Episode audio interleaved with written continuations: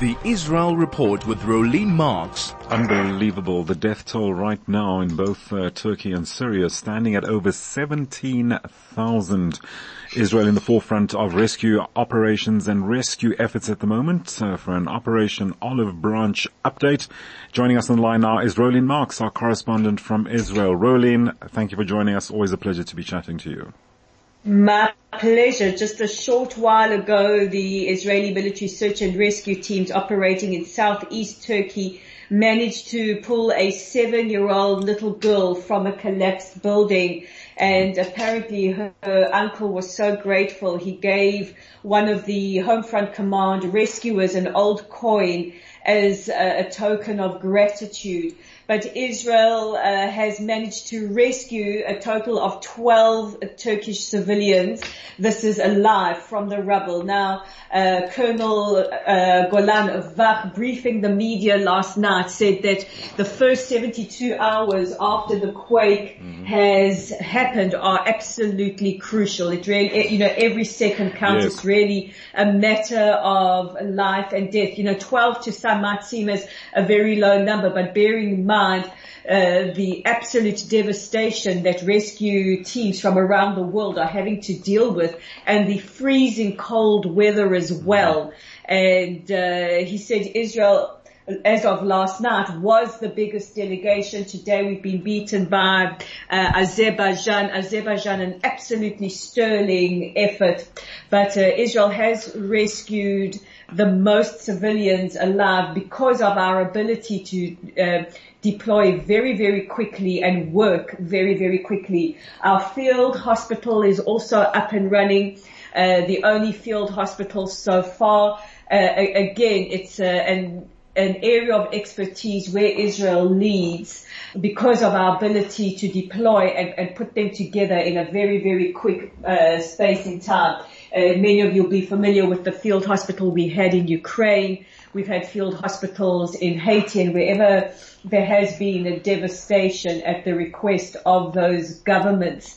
Uh, some sad news, Zaka uh, many of you are familiar with Zaka, the also the uh, recovery organization, often where there are, are, tragedies involved, and IDF Home Front Command managing to recover the bodies of the leader of the very very small Jewish community at Antakya and his wife but uh, also news coming in from Kan, that's our, our, public broadcaster here in Israel, that uh, there are Syrians now appealing to Israel for help. I'm going to read to you from the broadcast earlier today.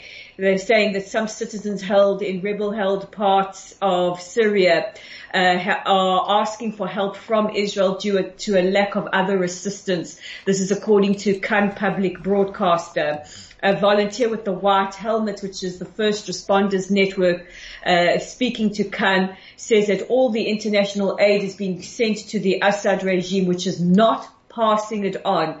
And Hazem Muhammad, wow. Who's a Syrian, who is quoted as saying, the world has abandoned us. We ask the Israeli people for help. Now, you know that uh, if we had the the go ahead Israeli rescuers would be in there in a heartbeat. Uh, we are all uh, familiar with Israel's Operation Good Neighbor, which we um, uh, uh, which we did at the peak of the civil war, bringing Syrians injured in need of medical assistance with the aid of the IDF into um, uh, Israel for medical treatment. You know, you just wish that people could just put differences aside and what have you for now. I mean, that, that's ridiculous to, to not allow aid in and what have you. But okay, these are efforts that just have to be endured and one, one's just got to tolerate this and, uh, hope that, hope for the best that, you know, people will see reason and get supplies and uh, aid in as soon as possible. It's not serving any purpose holding these political views and, and what have you. But, uh, Rolene, there's something before I forget. Uh, something I wanted to run past you yesterday. Now, you did give details earlier on about 15 cargo planes and 250 personnel. Now, as the dust settles, uh, do you think there's going to be a need for more, for more help, more equipment, uh, more personnel, uh, yeah, more, more, medical aid? uh, as we go That's along? a that's a great question. Uh, apparently, the Turkish ministry that you know handles these kinds of disasters is not well equipped Mm-hmm. at all. This is as per the media, uh, and you know this is an area where Israel has had experience around the world, which is why the United Nations dubbed us the world leader in search and rescue. And I think that there probably will be uh, more medical aid needed Sure. On the ground. Uh, I, I think the time now is crucial. I just want to also address the issue that you just mentioned that countries should put aside uh, conflict. Israel often goes to the aid of countries where we have no formal diplomatic relations. Mm. Uh, you know, we, the, it doesn't matter if there, there are no bilateral ties. What matters is that we need to get in and we need to save lives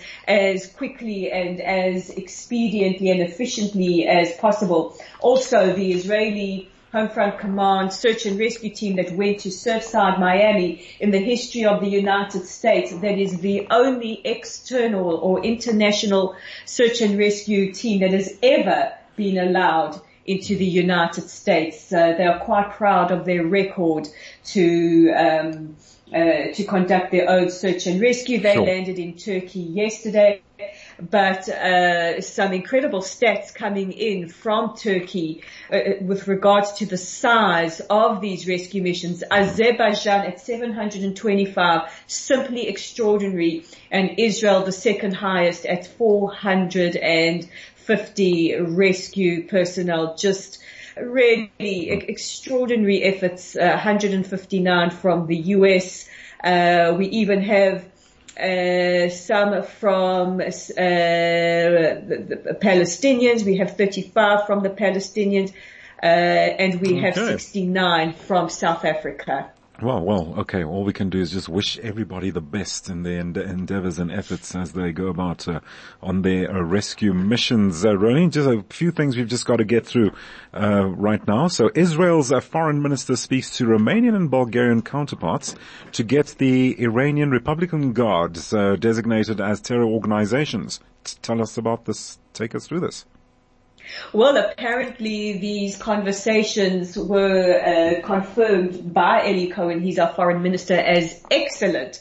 So uh, Israel has great bilateral ties and a strong alliance with the Baltic countries, which includes Bulgaria and it includes Romania. And he spoke to his counterparts yesterday to to have Iran, uh, who they uh, we believe that we share a common enemy in Iran, designated as uh, an international terrorist organization.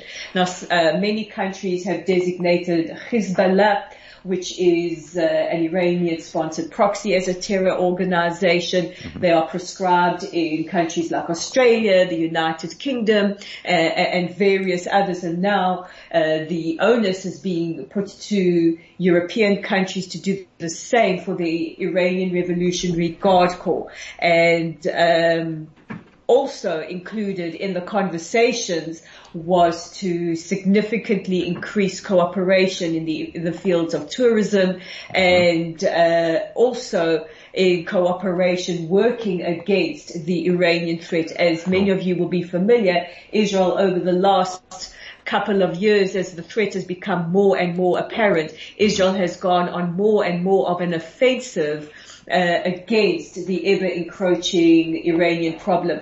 Benjamin Netanyahu, our prime minister, was in France last week.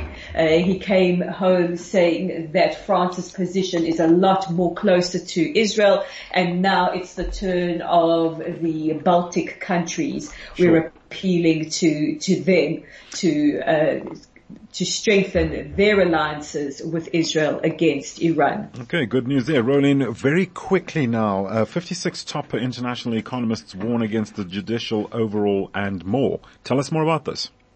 Yes, so about 56 economists from US universities, including 11 Nobel Prize okay. winners, have issued an open letter to Prime Minister Netanyahu saying a strong and independent judiciary is a critical part of a system of checks and balances Right. Undermining it would be detrimental not only to democracy, but also to economic prosperity and growth. Now we've had another protest earlier today blocking traffic, uh, members of the high community. We've got IDF veterans marching eight kilometers a day to wow. Jerusalem and uh, Irwin Cotler, he's the former Canadian Minister of Justice, a great friend to Israel. Uh, he has an interview in the Times of Israel today also warning about the uh, the problems that overhauling the judiciary could cause Israeli democracy. Rolene, we're going to have to leave it there. Thanks so much for that uh, brief outline about what's happening with the ju- judiciary.